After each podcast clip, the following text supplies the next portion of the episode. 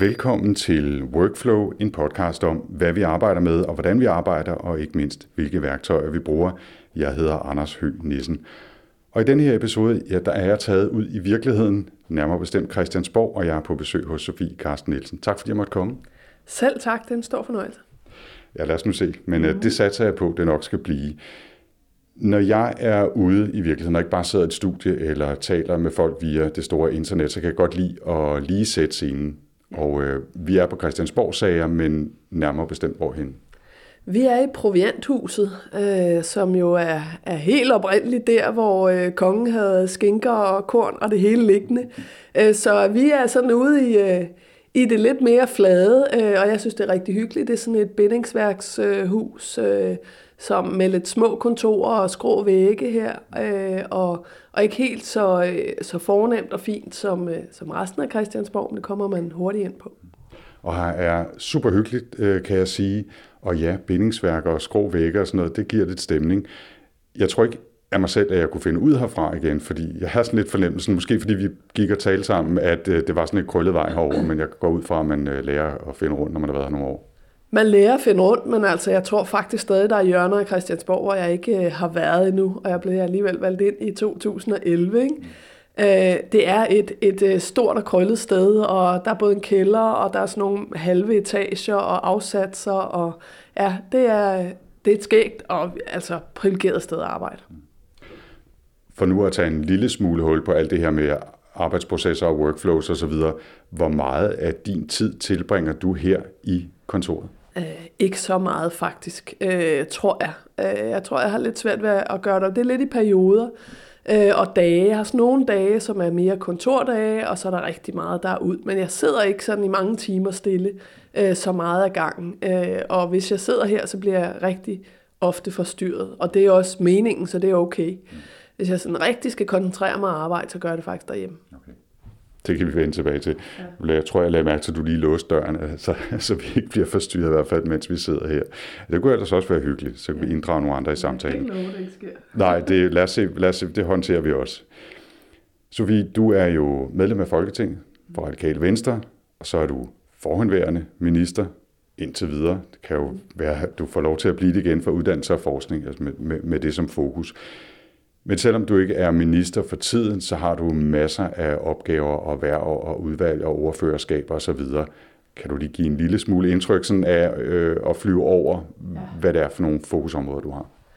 Det kan jeg tro, jeg er faktisk meget mere, end øh, da jeg var minister, fordi at vi er en lille folketingsgruppe, og jeg er både beskæftigelsesordfører og udlænding- og integrationsordfører.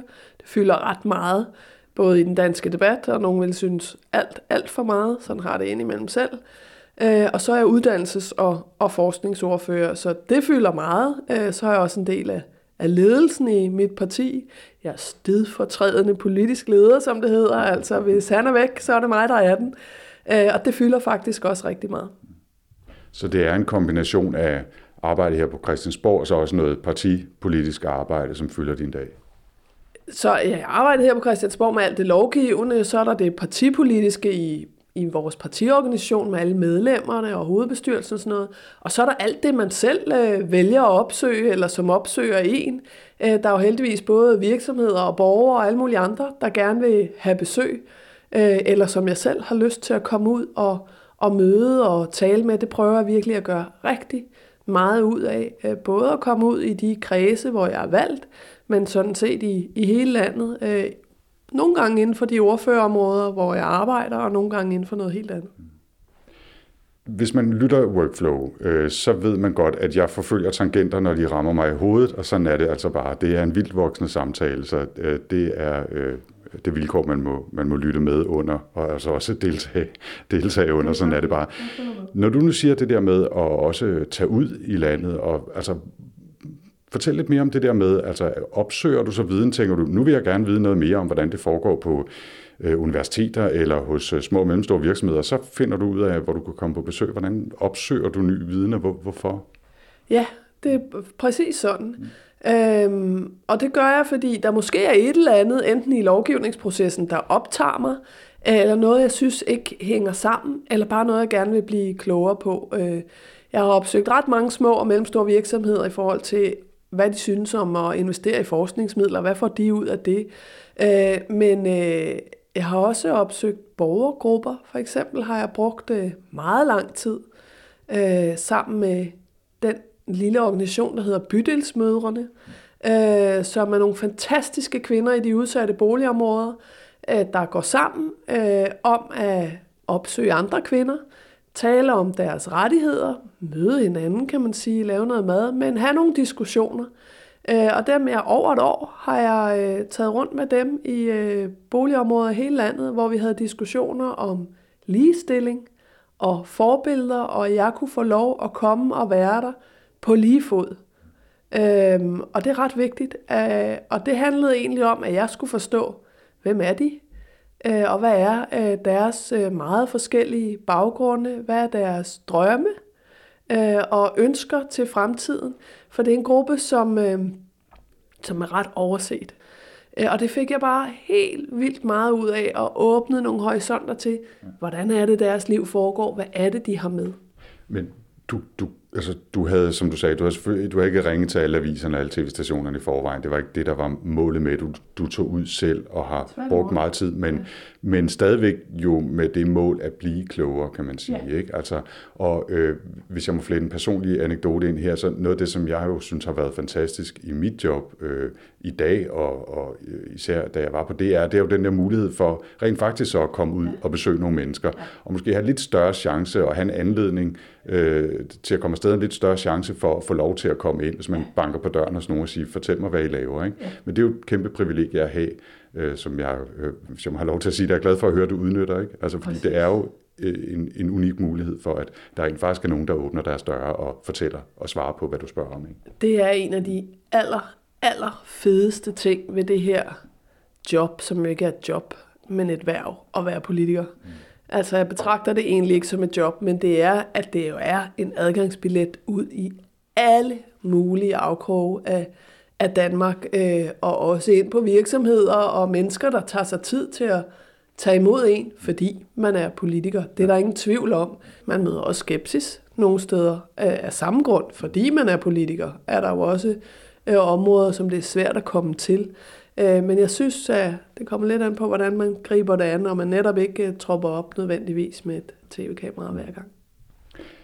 Og lad os så vende øh, snuden tilbage mod det lidt mere nære og hverdagen og kontoret, vi sidder i. Sofie, fortæl mig en lille smule mere om, hvad du sådan konkret laver. Øh, enten når du sidder her på kontoret en gang imellem, eller når du render omkring på gangene, eller sidder i salen. Ja, og det er svært faktisk. Jeg har tænkt meget over det, og, sætte sådan, øh, og det er rigtig godt at få lov at sætte lidt ord på. Jeg går til utrolig mange møder. Det er sikkert også lidt for mange. Men altså, vi har for eksempel mange gruppemøder i løbet af en uge, hvor der, hvor Folketinget er i samling, der mødes vi i hvert fald tre, øh, som regel fire gange om ugen. Øh, og det er også meget, men det første møde, det er altid om tirsdagen, og det var i to timer, inden Folketingssalen åbner. Det gør den klokken 1, så fra 11 til 1 mødes vi, og vi bruger minimum den første time på at gennemgå de lovforslag, som skal i første behandles, og anden og tredje, men altså de vigtigste af dem, der skal første behandles i Folketingssalen i den kommende uge. Øh, og det vil sige, hvad mener vi? Så har hver ordfører siddet og skrevet indstillinger, det har vi jo en, en app til. Mm-hmm. Sige, det handler om det her, øh, jeg synes, vi skal mene det her, de andre mener det, nogle andre mener det. Og det er det, der er forudsætningerne. Øh, hvad har vi historie i partiet om, hvorfor og sådan noget. Altså en kort øh, argumentation, der skal kunne stå på 10 linjer. Øh, og det skal vi alle sammen have leveret inden tirsdag kl. 11, sådan set inden mandag aften. Nu bryder jeg lige ind her så siger, du, har, du nævnte, at I havde en app til at skrive det ind ja. i, altså et særligt system til at opsamle jeres input til ja. lovforslagene. Øh, så, og det, altså, er det både, når du siger app, er det så både øh, computer og mobil? Øh, hvad? Det er gennem okay. Podio. Ja, okay. Øhm, at, og det bruger vi øh, til rigtig meget her i Radikal Venstre, og det var bare... måske lige introducere sig.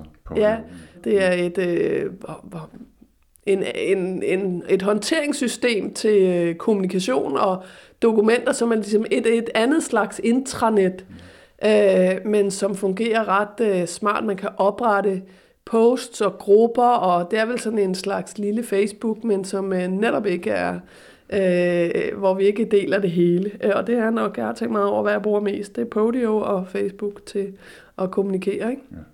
Uanset hvor vred man kan være på det sidste. Ja. Det bruger vi rigtig meget, men det blev først oprettet efter, øh, altså i 2012, sådan noget, da, så det var jeg med til som gruppeformand, og sådan, nu må vi kunne få et elektronisk dokumenthåndteringssystem. Inden da, så kom man med skriftlige indstillinger, altså i papirformater til gruppemøder, øh, og det tror jeg sådan set stadig, der er grupper, der gør, det vil jeg tro. Øh, og det kan egentlig, og nu efter man har arbejdet så mange år i elektronisk, kan man også godt se fordelene ved det.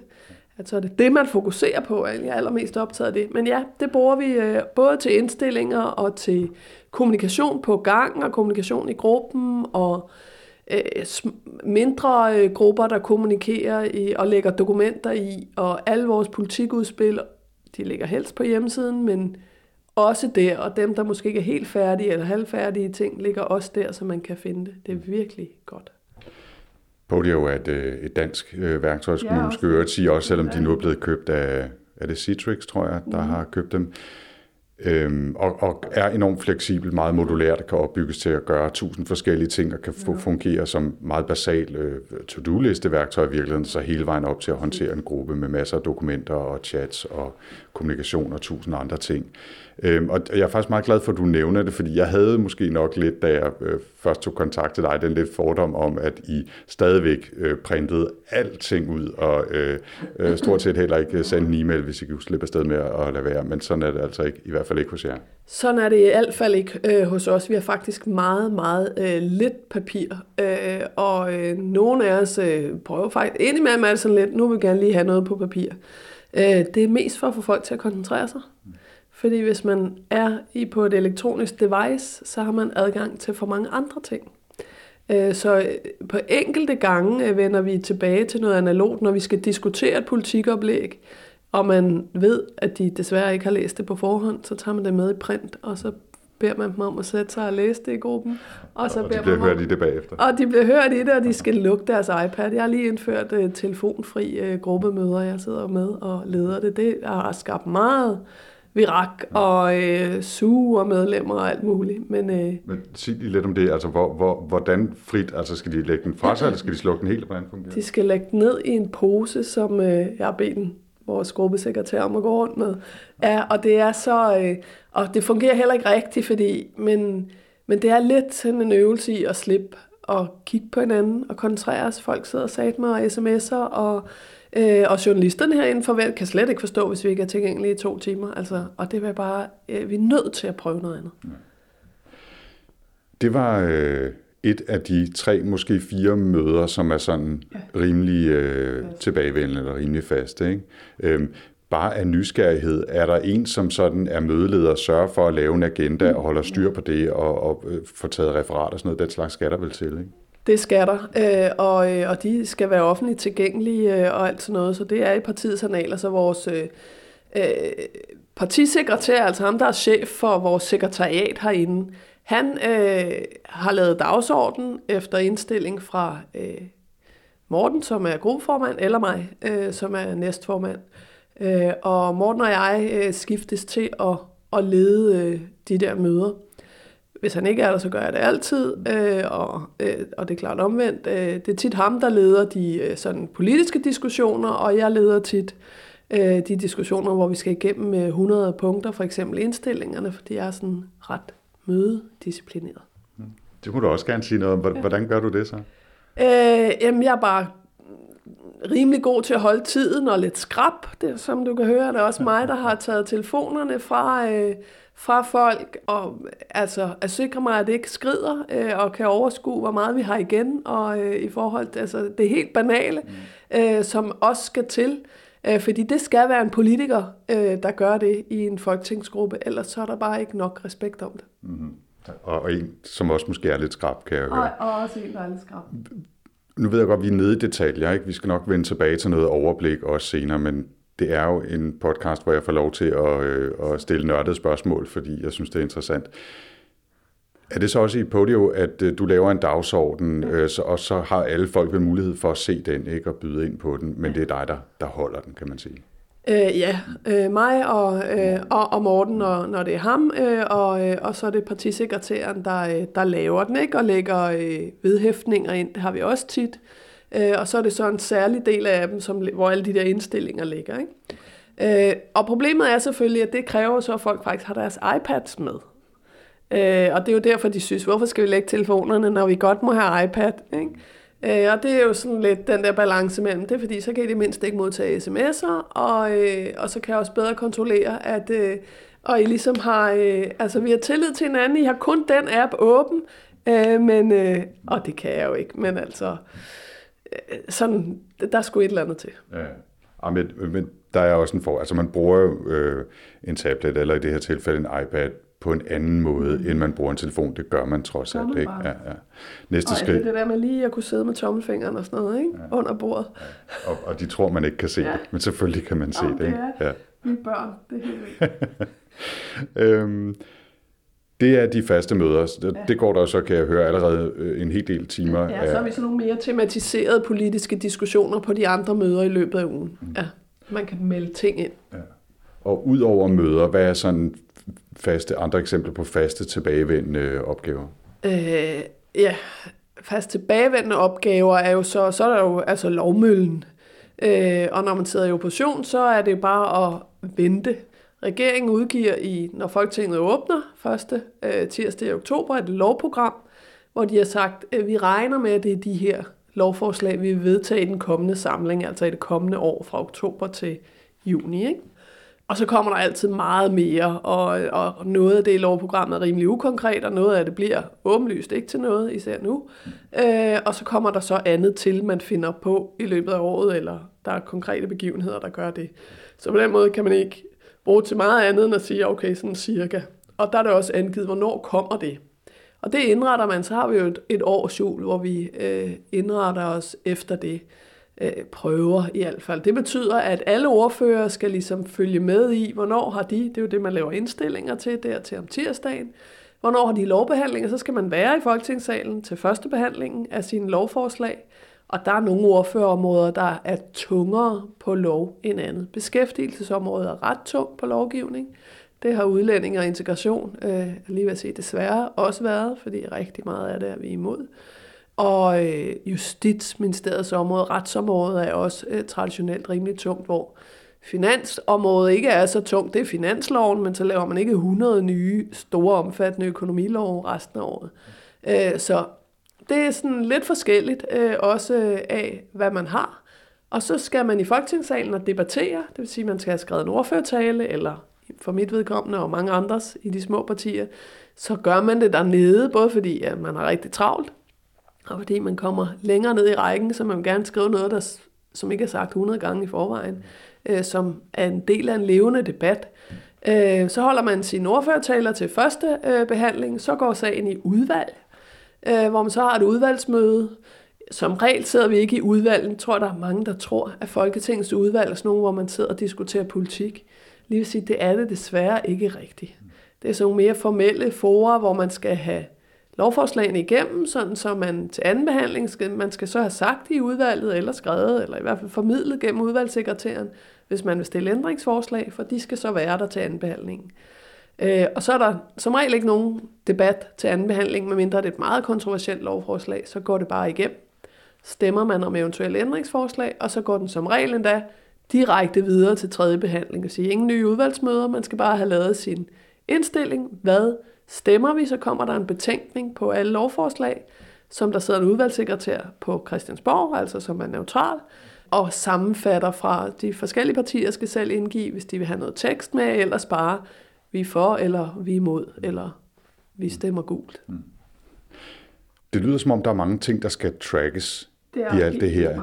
hvad, hvad bruger I det til det, til det og, og i hvor høj grad følger I ligesom med inden for hver af jeres udvalgsområder? Fordi der er mange dokumenter eller tekster eller tilføjelser til, som i en eller anden grad skal, skal trackes og følges. Ikke? Helt vildt. Altså man skal jo vide, og det øh, har Folketinget så, øh, det er også blevet ændret over årene, en rimelig lækker hjemmeside til.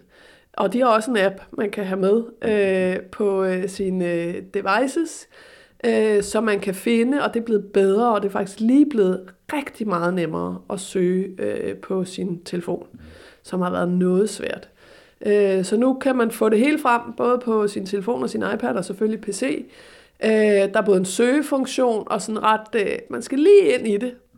Øh, og når der kommer nye medarbejdere, skal de også lige øh, forstå det. Og jeg tror efterhånden, det er sådan, at det er trods alt alligevel MF'erne, altså medlemmerne af Folketinget, der bedst forstår det. Øh, fordi når man sidder nede i Folketingssalen og er i gang med en debat, så skal man også lige kunne se høringssvarene og alt det der. Jeg får, du kan se, herover ligger der faktisk uh, sager i forskellige farver.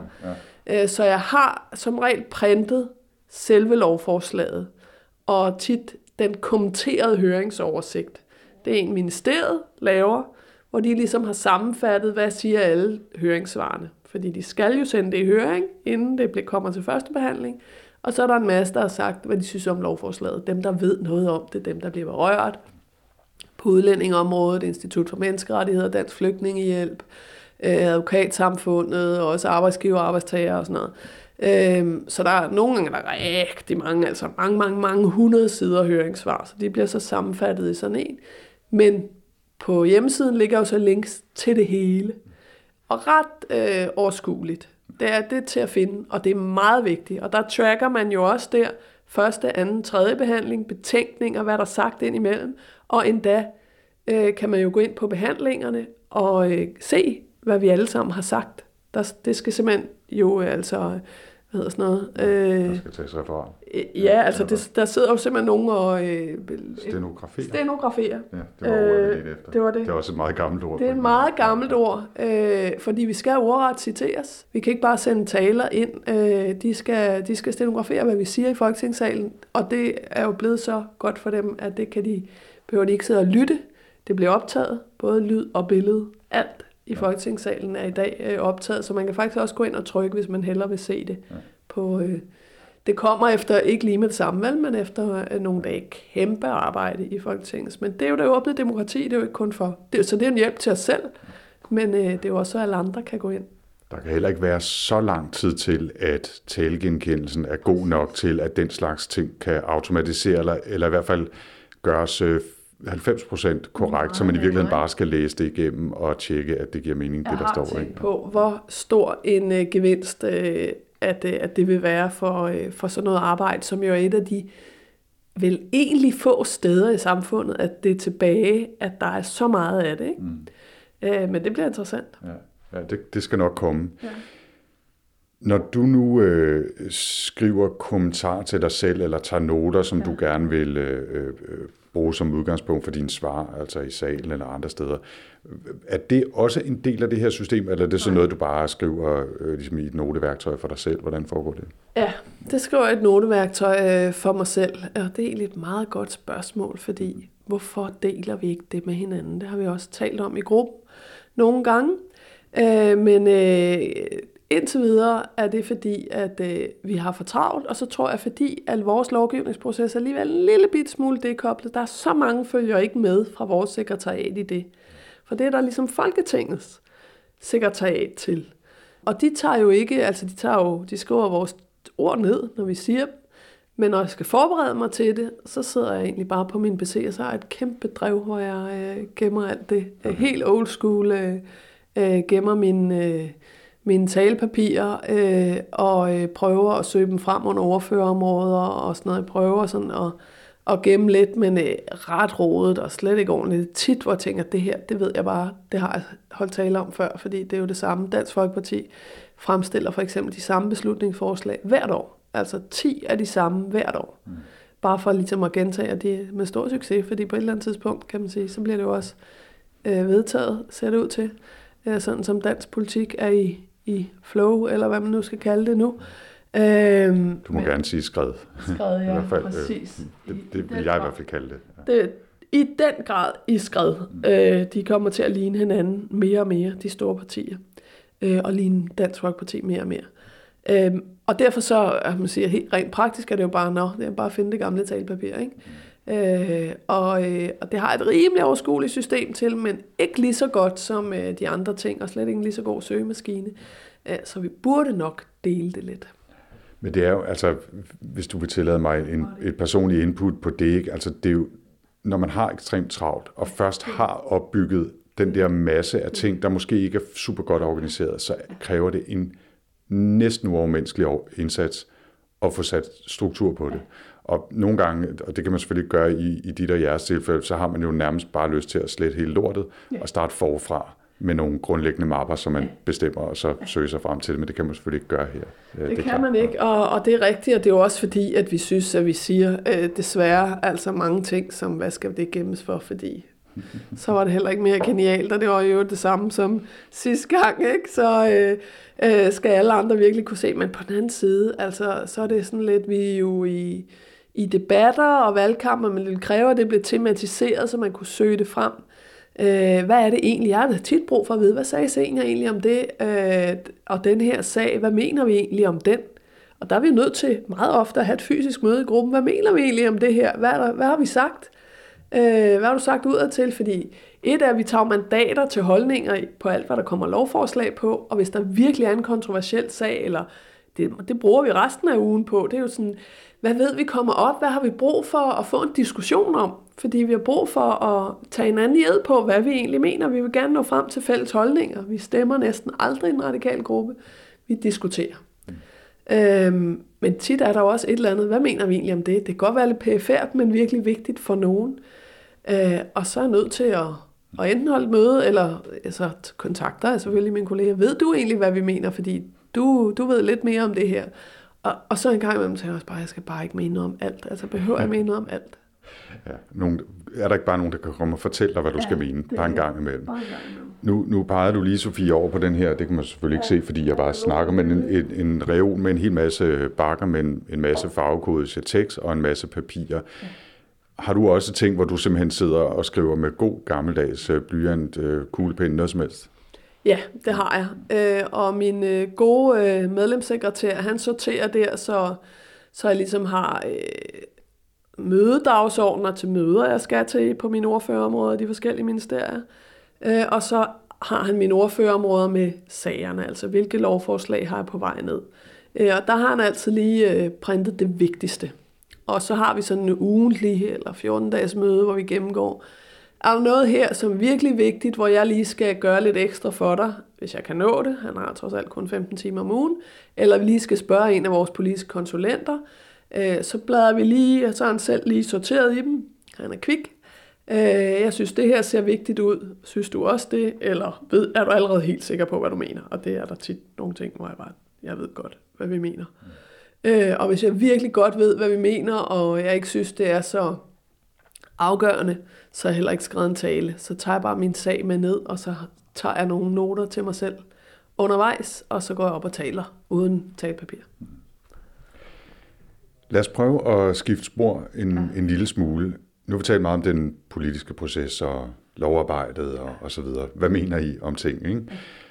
Hvordan samler du viden og input. Altså fortæl lidt om dine medievaner. Det er jo både sociale medier og øh, jeg har sagt klassiske nyheder, og vi snakkede en lille smule i starten om din besøg ude i virkeligheden, men lad os lige øh, måske holde os til, til medierne i, i første omgang. Hvordan samler du information og inspiration og viden? Kan jeg godt, men virkeligheden er virkelig vigtig. og mennesker, øh, mennesker og deres egne oplevelser gennem i deres egen fortællinger er rigtig vigtige. Men øh, jeg bruger selvfølgelig, har et meget stort øh, sige, medieforbrug, jeg kan mærke. Øh, og det har jeg tænkt en del over, om det er godt eller skidt. Jeg kan ikke rigtig beslutte mig endnu. At mit øh, traditionelle medieforbrug er for nedadgående. Altså det der med at tjekke øh, Ritzau hele tiden og se, hvad de nyeste nyheder. Øh, også i forhold til læseaviserne, det må jeg jo ærligt erkende. Jeg har jo dem alle sammen, det har alle folketingsmedlemmer digitalt, alle aviser øh, i en app. Mm-hmm. Øh, så det er meget praktisk, og så har jeg et par papiraviser øh, derhjemme til weekenden. Ikke i hverdagen, ikke længere, mm. fordi de røg bare ud. Men øh, jeg er meget, meget mere øh, læsende på det, som er de mere analytiske ting. Øh, Sjælsmark-historien lige nu i politikken, som Olav Hervel har brugt, brugt lang tid på at researche, er selvfølgelig dybt relevant for mig, men hvor det er portrætterne, hvor de her børn får lov at, at tale. Altså de dybtegående journalistiske ting, og så selvfølgelig det, der handler om mit fagområde, men der bruger jeg faktisk mere, end jeg bruger sådan dagspressen, så er det altingets, må jeg bare sige. De er rigtig dygtige på det fag, faglige. Øhm, og, øh, og så øh, læser jeg mange udenlandske øh, nyheder, eller aviser måske nærmere. New York Times, øh, ret øh, vild med. Øh, det er selvfølgelig meget amerikansk. Jeg har også sådan en, øh, en fascination af amerikansk politik, øh, og nu en, altså sådan en helt øh, altså tristesse jo. Men, øh, men de har nogle virkelig, virkelig dygtige øh, journalister og medier, der går meget på de der meget analytiske ting. Så er jeg også jeg er frankofil, så jeg læser fransk okay. øh, presse, øh, som altså også stadig har sådan en meget høj journalistisk standard, en hel del af det, Le Monde, og øh, som beskriver meget øh, verdenspolitik, øh, udenrigspolitik, som jeg altid har været og stadig er meget optaget af. Det er ret meget mest for min egen skyld, fordi det er ikke noget, jeg sådan har så meget med ind i, øh, i det, den daglige drift, som godt nogle gange, synes jeg, kan blive ret det kan sgu blive ret småt. Når man er udlændingoverfører, så er det jo fandme altså øh, ramadan, øh, diskussion, og når jeg skal i radioen, så er det, skal vi udvise den her, eller skal vi ikke udvise den? Synes det er okay, øh, at der er frikadeller i daginstitutionerne, eller ej? Altså, det er altså ikke sådan noget, man behøver at læse ret mange nyheder, øh, eller analyser for. Det er jo bare, åh, ikke? Øh, så det er også for at holde mig selv oppe på, at øh, der verden er god nok, og der er fremskridt derude, og øh, der er kloge mennesker over det hele, man kan blive inspireret af, så har jeg fundet, at jeg er meget Twitter-afhængig. Ja. Øh, og afhængig af mine lister af mennesker, øh, som jeg følger rundt i verden, som jeg synes er interessante, og som lægger interessante links. Jeg, jeg, jeg springer lige ind her, fordi øh, der er jo, jeg skulle sige, der er mange mennesker, der bruger Twitter, det er der jo også, ja. især i udlandet. Det er jo ikke kæmpe, kæmpe stort i den brede danske befolkning, ja. men for sådan nogen som, som du og jeg, ja. øh, hvis jeg må have lov, så er det jo øh, måske det, et af de vigtigste øh, steder. Men det er ikke nødvendigvis alle, der, der ved, at der er noget, der hedder lister, eller bruger det særlig, særlig meget. Så vil sige lidt om, hvordan du gør i hvert fald. Ja, øh, jamen jeg tror, jeg gør det sådan lidt på min egen måde. Altså der er selvfølgelig no, nogle prædefineret, altså dansk politik og øh, lister over øh, temaer. Øh, jeg bruger det, øh, og, og i hashtags, som man så kan, kan lave lister efter. Ikke? Altså, øh, jeg bruger det meget i, i temaer, og så øh, tror jeg bare, at jeg har mine helt egne udvalgte øh, personer.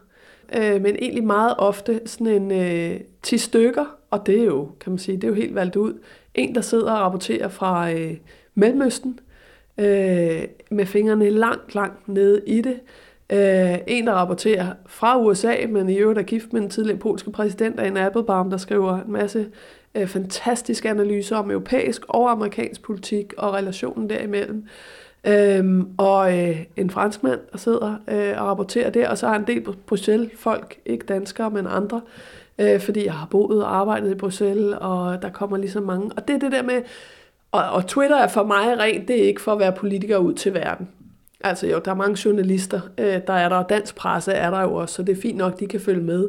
Men det er ikke sådan en kommunikations... Nu er jeg, det er måske blevet mere og mere, fordi der er stadig der er nogle, nogle faggrupper, man kan kommunikere med.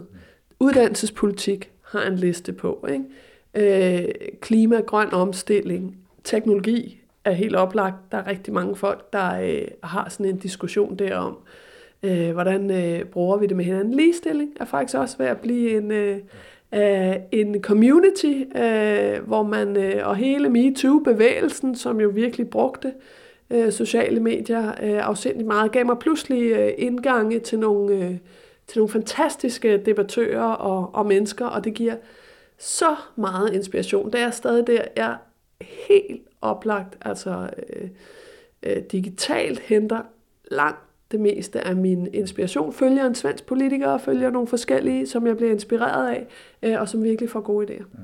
Og det er jo, øh, altså man kan måske tænke lidt på det som, og jeg bruger det simpelthen ikke nok, det er en af de ting, jeg har sagt til mig selv, nu skal jeg lige bruge en eftermiddag på at lave nogle gode lister. Øh, fordi hvis man bare prøver at få hele feedet øh, af de der, jeg tror måske, jeg følger, jeg prøver at skralde ned på det, men følger måske 300-400 mennesker, og det er allerede for mange. Ikke?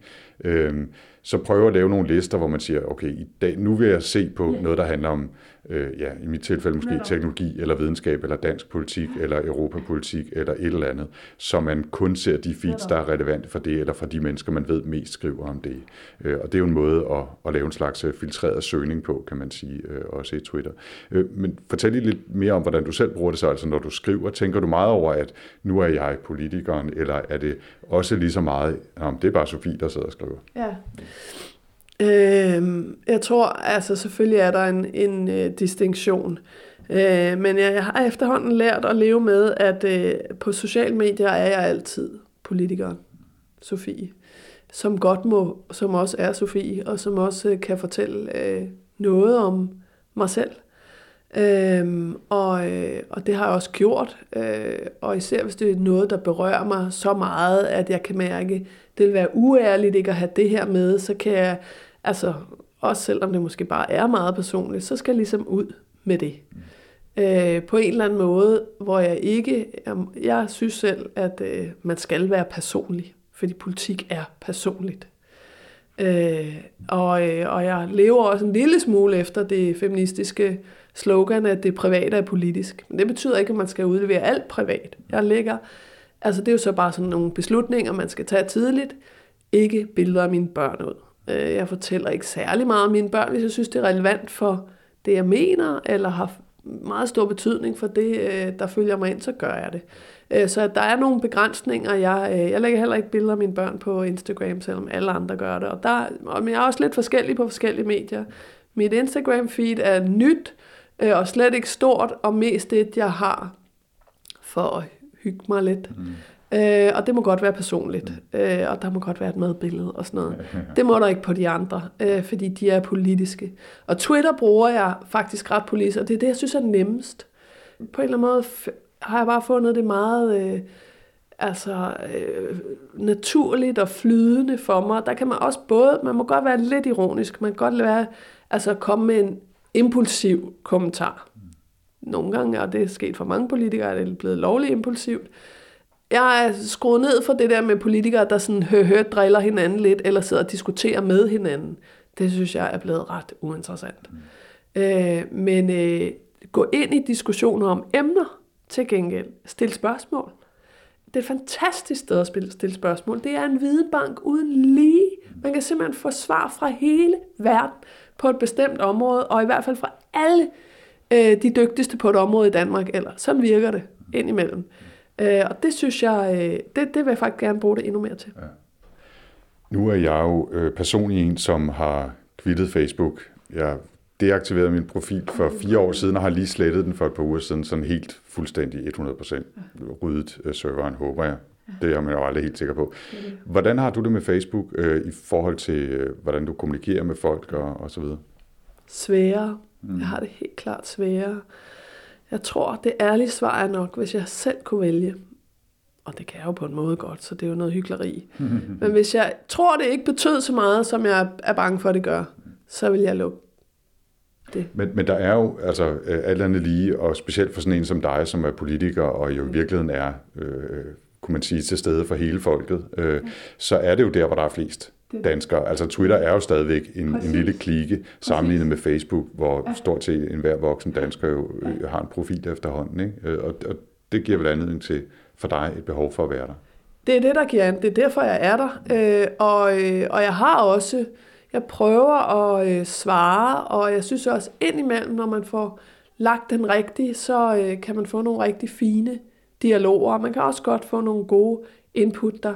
Men jeg synes bare desværre også, at der er afsindelig meget kloak øh, over det, for nu at sige det ærligt. Altså, der er for meget nationen, og det er svært at komme af med, og så er der pludselig de her ting med, altså hvor de ændrer deres algoritmer helt. Det er jo helt næsten helt umuligt at være politiker i øjeblikket på Facebook. De har simpelthen skruet fuldstændig ned. Man når ingen mennesker.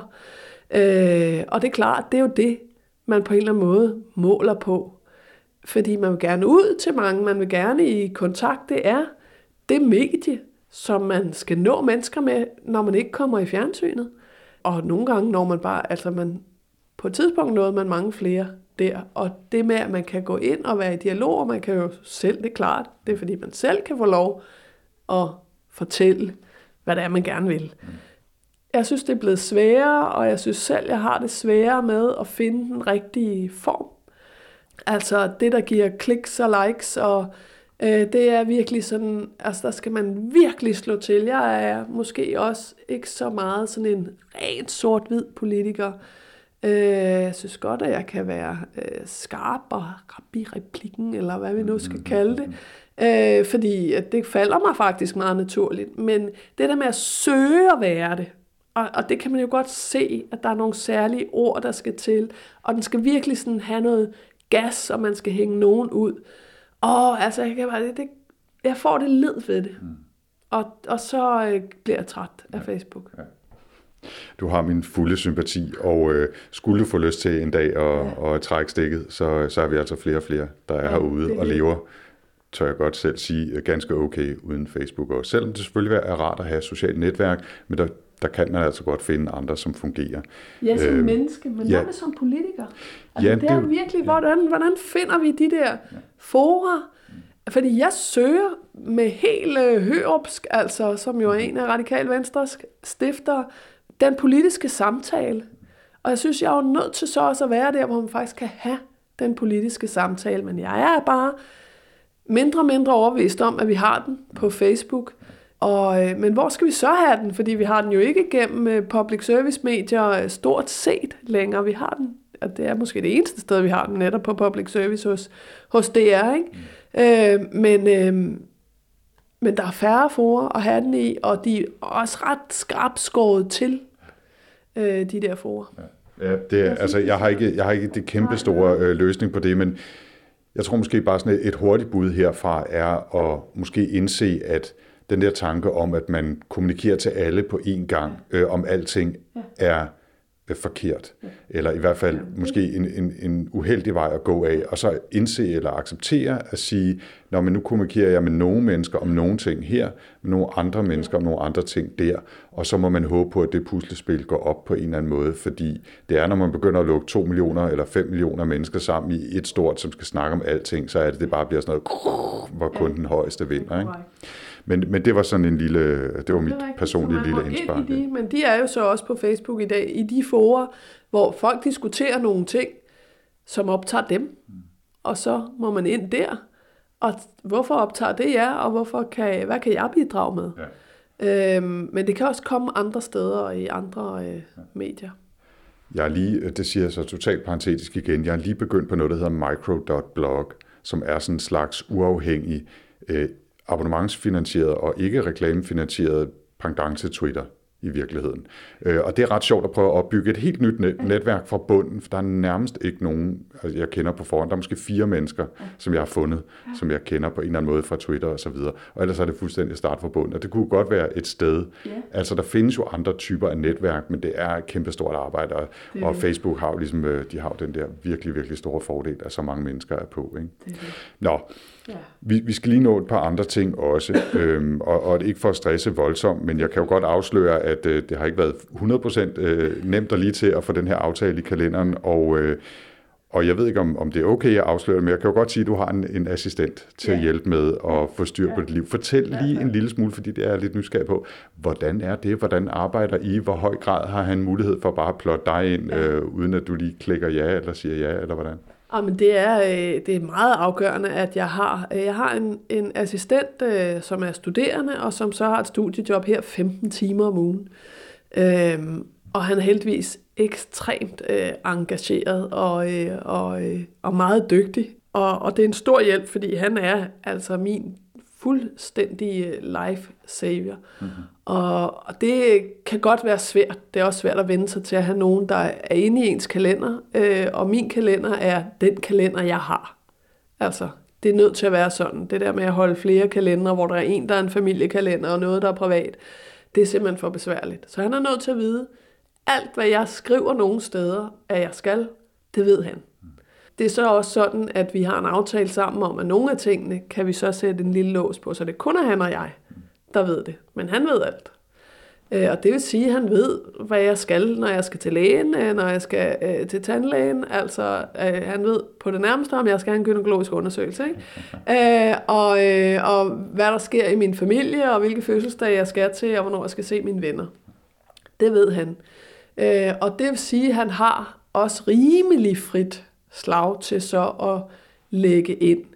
Vi slipper stadig kanter af en gang imellem, og jeg synes måske, at hvis han lige har taget en fredag aften øh, uden at spørge, øh, så lige øh, frisk nok. Ikke? Mm-hmm. Øh, og, og han er ung, og han har ingen børn og ingen forpligtelser, øh, og, og det er klart, det sætter også ramme ind imellem, men jeg synes, han er blevet meget, meget øh, god til at fornemme det, og han er, er absolut den, der for mig, altså det er ham, der siger, tror du ikke, du skulle sige nej? Mm. Jeg ved godt, at du siger, jeg siger nemlig ja til meget, for jeg har lyst til meget, og jeg bliver inspireret af mange ting, og jeg vil også gerne øh, en klassisk politikerfejl gøre folk glade. Mm. Øhm, og der er det ham, der er sådan ret god til sådan, jeg tror, du skal sige nej. Ja. Hvor meget af din uge er så blokket ud af ting? Det virker som om, at ja. det er øh, fra 8 mandag til otte fredag, som i virkeligheden bare er en stor blok med forskellige ting. Er det, er det rigtigt? Ja, det er det. Øh, og så øh, har vi arbejdet på, og det går lidt op og ned. Øh, men øh, det er sådan, så øh, giver vi hinanden håndslag på, at nu skal jeg også have noget tid til at tænke.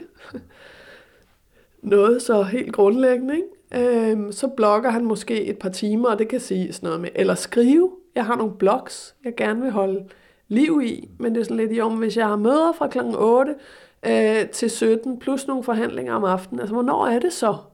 Nogen havde tænkt sig, at jeg skulle skrive det der. Nå ja. Øh, og så, har, så er der sådan noget, skriv på blog, står der så i min kalender, 15-16 fredag. og det er bare... Vær inspireret ja, præcis. nu. Ja, ja, den ja. Tvangskriv. Mm. Øh, og det er bare, det kommer ikke til at ske. Men, øh, men så er der i det mindste et, et hul, og, øh, og så får jeg lagt noget andet ind. Vi prøver, det er sådan, Folketinget er i samling fra øh, oktober til juni, og tirsdag, onsdag og torsdag er der afstemninger i Folketingssalen. Øh, og til, i, i de fleste perioder er det faktisk kun tirsdag og torsdag, der stemmes, og så er der spørgsmål til ministre om onsdagen. Og vi har gruppemøder tirsdag, onsdag og torsdag altid, og så nogle gange om fredagen. Så det mandag og fredag er sådan nogle lidt mere fleksible dage. Jeg bruger meget mandag til at tage ud. Øh, I øjeblikket har jeg sådan en lidt turné, kalder vi det, med os selv. Det står der i min kalender, der står der frihedsturné. Det kan jeg så godt lide. Det er dejligt ting frihed, både til mig selv. Øh, der er sådan en dobbelthed i det, øh, fordi at det er min frihed til at gå ud og blive inspireret. Øh, og, og de tilrettelægger, altså det vil sige min assistent, der har en, en frivillig, faktisk en af vores nyvalgte i øh, Albertslund Kommune. Øh, hun er 19 år og kommer herind og følger mig, for hun er en helt ung kvinde øh, med anden etnisk baggrund og nyvalgt til politik, ny i partiet. Så hun kommer her bare en to-tre dage om ugen her hele foråret, inden hun skal starte på studiet til efteråret, for at finde ud af, hvad vil det egentlig sige at være politiker og lære noget af mig. Og jeg lærer så mega meget af hende, og hun er så med til at tilrettelægge den her turné, som betyder, at jeg tager rundt på en masse forskellige ungdomsuddannelser, og taler med eleverne, og det vil sige både produktionsskoler og erhvervsskoler og gymnasier og HF og alt muligt, om hvad frihed er for dem. Og vi har sådan tematiseret det lidt, så vi taler burka, og vi taler øh, Orbán, og de virkelig dygtige og inspirerende, de her elever. Det hedder min frihedsturné. Det gør, bruger jeg mandagen, det er også der, jeg tager ud med bydelsmøder og sådan noget. Så jeg har noget frihed at tilrettelægge efter, og så kommer der altid noget ind fra højre, det er, når ministerne planlægger øh, forhandlinger, som der for eksempel er nu her, og så er det sådan noget, du skal møde kl. 8, øh, og det er uden bagkant, så du ved ikke, hvornår det slutter. Mm. Apropos bagkant, så er vi jo ja. desværre så småt ved at nærme os øh, afslutningen af vores samtale. Og jeg ved ikke med dig, men jeg kunne sagtens blive siddende her en time mere. Det øh, så det kan være, at vi skal prøve at booke en tid i kalenderen i 19 en gang, øh, hvor der er hul øh, på et eller andet tidspunkt. Eller også så kan vi på en eller anden måde få en eller anden måde få framet det her til at være noget, der ligger under øh, tænketid, eller det det. Øh, frihedsturnétid, eller et eller andet. Men, Sofie, jeg afslutter altid med gæstens tre tips, så skal vi ikke tage de tre jo, tips? Jo. Hvad er dit tip nummer et?